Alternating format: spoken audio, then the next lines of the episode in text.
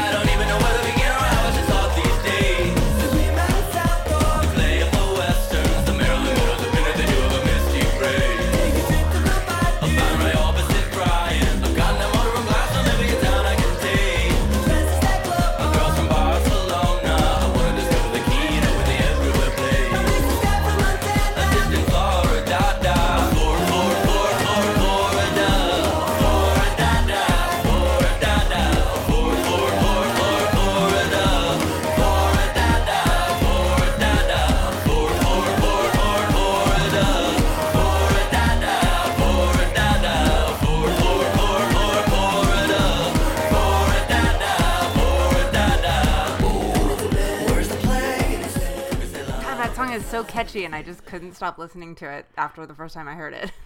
Well, it is. Yeah, I like that it's catchy, and uh, you know, I'll just say off right off the bat, this starts the album on this ramping up to a really maximalist sound, which I think is based on what I've heard of the earlier work, what we would expect, and it's good to have that level of consistency. And so it's catchy, and there's a sense of humor to it, and that's a great way to start the album. I mean, I think the band members have said in interviews that they had this idea of synthesizing the album around the concept of painting and having, you know, all of their work has always had very visual elements pulled into it. And so they wanted to reference Dada and kind of that silly, playful visual style and bring it into their music. And so I think this is a good way to start it out. Well, yeah, and of course, those of us who are not art history majors, and like, oh, I know that Dada is supposed to have that sense of humor to it, and that's sort of all I know about it as a guy who's not an art guy. So maybe I'll throw out elements, and you can tell me whether these are elements of Dadaism. that it's like well, it's got that uh, repetition and just that sort yeah, of. Yeah, I mean, so the concept of Dada, and again, I am also not an art history expert, so this is just my casual interpretation. Was kind of making fun of the seriousness of art and having a sense of humor that sort of made a point about the lightness of being human. Okay, well, they, they are certainly doing that because they're taking maybe our most ridiculous state and then turning that invocation, that sort of incantation. And actually, I read in an interview that this was, you know, we talk about Florida being in a, a, ridiculous state, and this was written in response to and yet another news story about like crazy people in Florida and like what are mm-hmm. they doing in Florida and thinking that that was a very negative attitude and wanting to explode the idea of geographic boundaries and like i feel like animal collective's aesthetic has always been about looking beyond the surface differences and uniting us as human animals and this kind of primitive humanness that brings us all together and i feel like there's kind of a childlike idealistic attitude yeah. that they bring to the table and that's okay. what i like about them yeah. and i think that's what they're going for here okay and yeah i, I would say the one other th- thing that i can think of in the song is that I'm going to comment that this album just came out. Mm-hmm. Like we've had a few days to listen to it. It's just maybe a little less time than we usually spend. And I think one of the things that I that I usually benefit from on multiple listens is really getting the lyrics. And one of the things that this first song on the album sets out is the lyrics bec- are just sort of repeated to the point where they're almost meaningless. And so I, I there's a lot of density there. I look forward to listen to it in the future and maybe getting more out of that. But this is right off the just Florida, blah, blah, blah.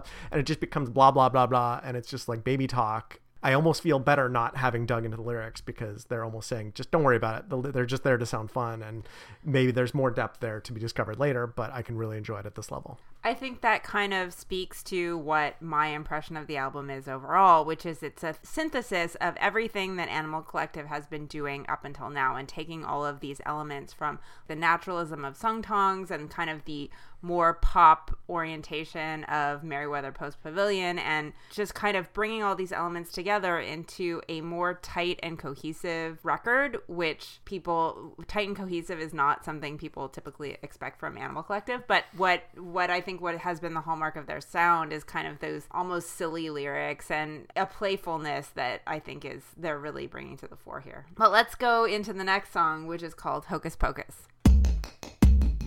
If you're out and about on the freeways this morning, no dinosaurs to worry about.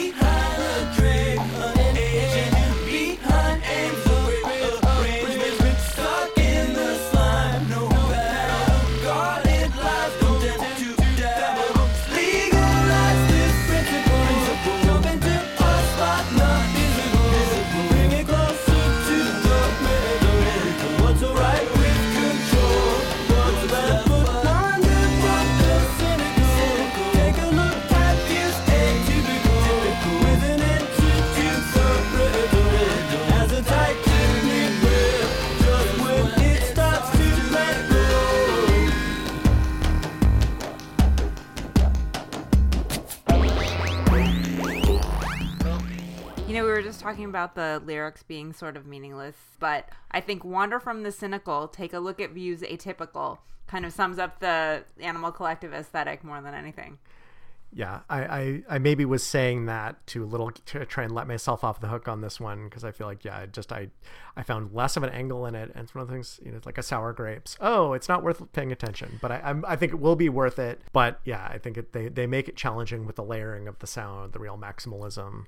Well, and I think that always has been a problem for me with Animal Collective that there is that kind of emotional distancing. And even where their lyrics are audible, they're often very abstract and tough to get into. And so I think, you know, part of the criticism of this album is that it doesn't um, do enough of their kind of experimentation of their older records. And I, I actually think the fact that they do sort of create that emotional distance by being a little more abstract is helped by the fact that these songs are tighter and more concise and more accessible because they do allow you a better entry point. Yeah, I, I think this song does some very interesting things in that sense. You know, the title is Hocus Pocus, and so there's sort of this notion of, you know, just starting off the bat with, hey, this is a magical world.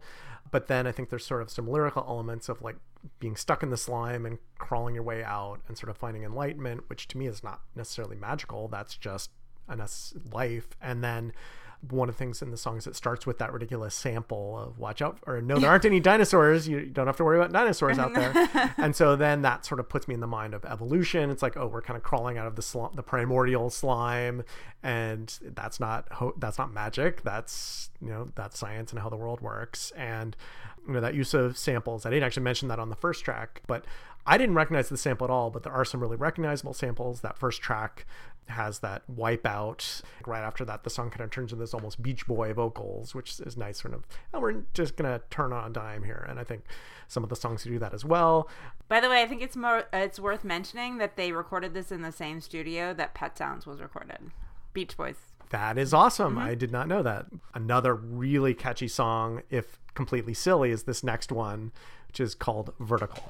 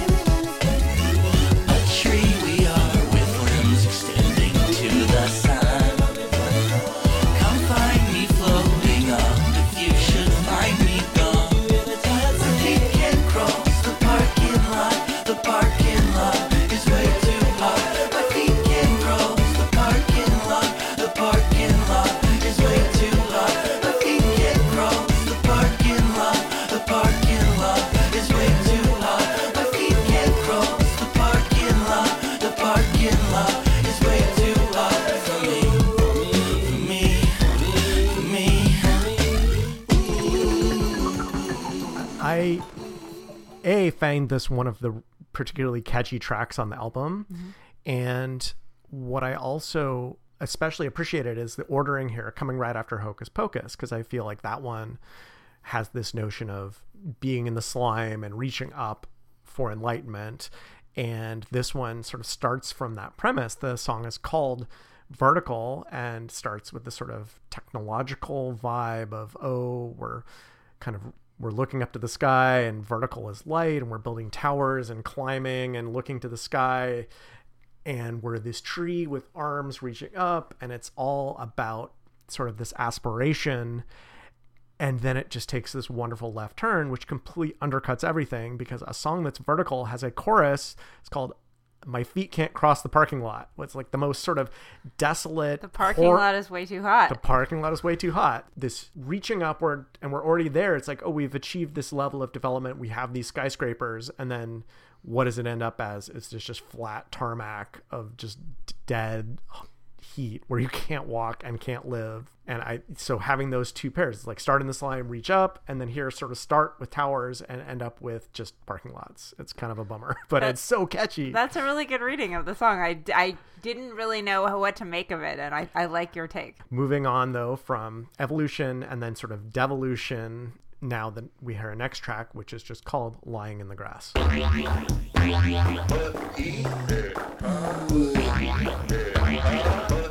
All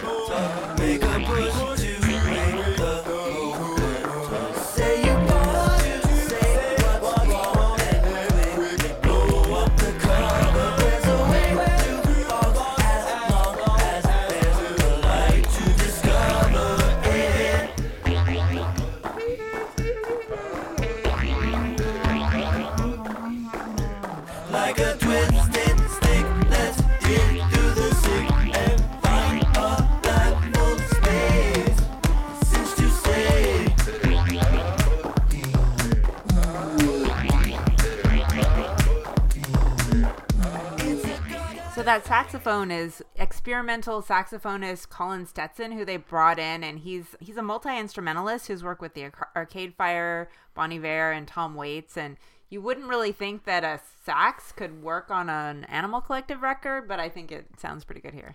I was maybe a little less enthusiastic about it. I think that sort of really jazzy sound can be very distracting. And this song has kind of an odd structure where it's just these kind of clipped syllables, which makes it the ability to pick out a lyric. I think that's it's hard on most of the album, but especially here where it's just kind of "Ooh, ah, ah, ah, ah, ah," Yeah, they actually for most of it. Yeah, they they tracked the syllables, each of them. So, okay, step back a minute. We could refer to the members of Animal Collective who are on this record, who are Avey Tare, Panda Bear, and Geologist, also known as Dave Portner, Noah Lennox, and Brian Weitz, respectively. I'll go by their stage names because it's easier to remember. Sure. And I think that's how most people know them. Anyway, so Avey Tare and Panda Bear trading syllables, and they tracked each of their vocal tracks independently, which is why it sounds so kind of weird. But then I like that they do that weird intertwining of the vocals, but then also sing some parts in unison. And I, mm-hmm. I thought it was disorienting, but I think they're really trying to meld their vocals together in sort of an interesting way. But yeah, it can be. Well, no, I, I appreciate that because I think that the experimental saxophone, you know, I think the, the clipped syllables for me give a very claustrophobic feeling. Mm-hmm. And so then the saxophone gives it sort of this creepiness. And then breaking into unison, sort of at various points, especially I think like when it, we hit this bridge and the entire song, that feeling of claustrophobia breaks away and the song becomes more open. And i think that the, the sax becomes a little less oppressive. It still felt a little awkward to me but i like that contrast. And i think that's i i think a lot of the songs manage that where you have different kind of vibes within a song and then transitions amongst them so you don't get as bored I think that one of the criticisms of this album is that part of what has marked Animal Collective's sound is they've been very experimental and kind of wander around in ways that can be off-putting because there will be these long instrumental jams and but part of what people like about it is the way that those will often coalesce into these really great building tension and then crescendos that really peak the song. And I felt like a lot of the songs on this record don't really go anywhere. They don't have those highs and lows. And this song kind of brought it home for me that there were all these interesting elements, but they didn't really go anywhere. Yeah, I think that's a good take. Where that song was a little bit more staccato and disjointed, the next track we will play is much more kind of watery and fluid, and it's called Natural Selection.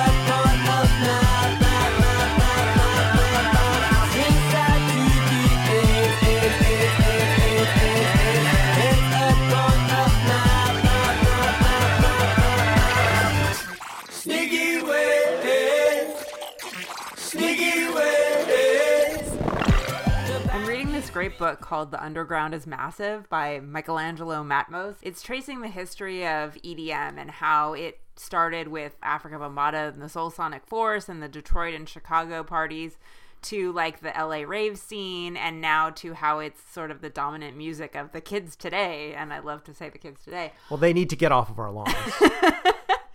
but it's it's really worth reading, especially for somebody like me who doesn't really like electronica. Sorry, we have a new puppy that we just brought home yesterday. He's nine weeks old and he's adorable, and he keeps making noises in the background. Anyway, the underground is massive. One of the criticisms of early techno at that time was that there was no verse chorus verse and people didn't know they didn't understand how to relate to the song and they didn't feel like it was very accessible because it just kind of had these repetitions going over and over again and this song reminded me of that criticism because the answer to that of course is that you have to listen for the textures that come in and out and there actually is a lot of variation throughout the song. And that's an example of what's happening in natural selection here. It's you know the the percussion comes in and out and these really watery weird video game synths come in and out and they are kind of building to a direction but you have to maybe pay a little bit more attention to it. Yeah you know i think that the texture here is so engaging but it is i think there isn't that i think there is something like a verse chorus structure where it, it builds and there's this texture but then that fall, falls away and we get a sense of release you know tension and release. And it's interesting that comment about the electronic music not having a recognizable song structure.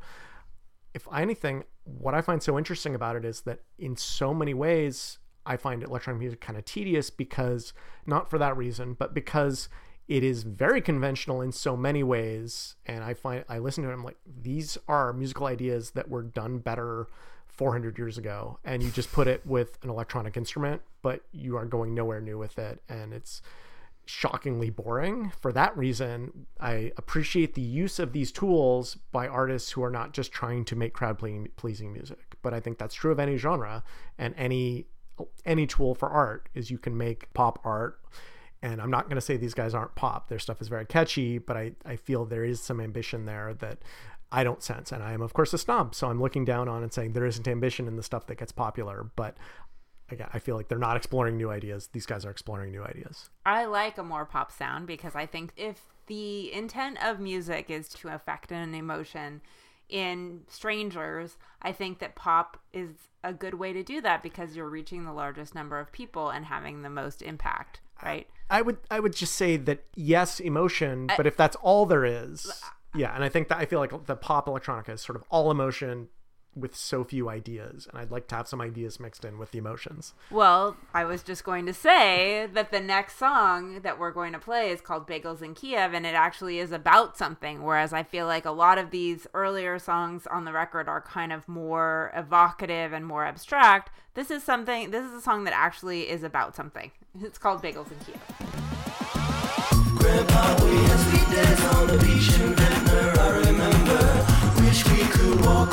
You could watch the waves and talk the current Septembers. These days I'm not so sure who's getting along or if they were before. I wasn't there when Moses parted the sea. I wasn't there with your grandpa back in Kiev. When the ladies dress up nice in the ornate reds and satin textures. Have you since found some peace? It's like we can't escape all the noise and violence.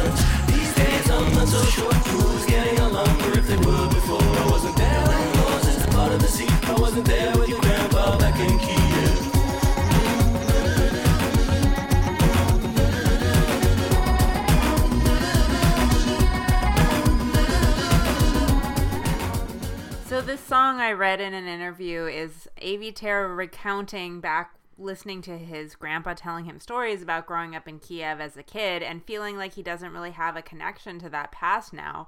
And you know, there's the line I'm not so sure who's getting along or if they were before and you know, in an album that's all about connectedness and our essential humanism, it's interesting to also feel this disconnectedness with a person's past and and feeling maybe you are part of a family line but you don't feel the connectedness that you'd like with it. Well, yeah, that's the American immigrant experience. Like, oh, what? A, this is great that it's we've had all these abstract things, and this is, I think, something fairly concrete. And that thing, like, I enough generations back that I don't feel any particular connection to any one country, but to be sort of a recent enough in your past that you think feel like I should be connected. And you know, I look at, Ukraine and what's going on there, and it's very hard to follow. But I have the excuse of like, well, I don't. I, why should I know? I'm just uh, some mutt European mutt guy. But if you know a couple generations back, he was there. You've talked to a guy who was there. He was your grandfather, and that within two generations, he's not in any better position to understand it than I am. And that is, I mean, assimilation has so many wonderful things. Let's say the melting pot, yay! But that feeling of becoming disconnected from what's going on in a particular place has got to be a bummer. And it's, I think, the nice contrast between the sort of idealistic that chorus that's just mm-hmm. la la la, but then the rest of the music here is really anxious in a mm-hmm. way that I think pulls you into his dilemma. It's also, I think, the most stereotypical pop structure on this album. And you were talking about how that bothers you. And this is really is just kind of like a couple verses and then an instrumental chorus or bridge. And then, Well, I, I know. I, I think it's the structure. Let, let me complete that thought. That Mm-hmm. I think electronic music is structurally super tedious, and that it's just kind of blah, and it's. But I think the ideas within that structure are not interesting to me, and I felt like this song, I think both lyrically and musically, I think is more interesting. It's not just ideas that were done better by classical music 400 years ago, and then put into a very accessible structure. So I think it's sort of complete opposites. Like, you know, the electronic dance music I don't like is sort of super conventional ideas put into this very amorphous structure. This is more, I think, nuanced, interesting ideas into a very structured traditional pop structure. And I, I prefer the latter. you said this was very anxious sounding. I think the next song that we'll play is probably the most anxious sounding to me on the whole record. And it's called Summing the Wretch. Lady. Watch it, watch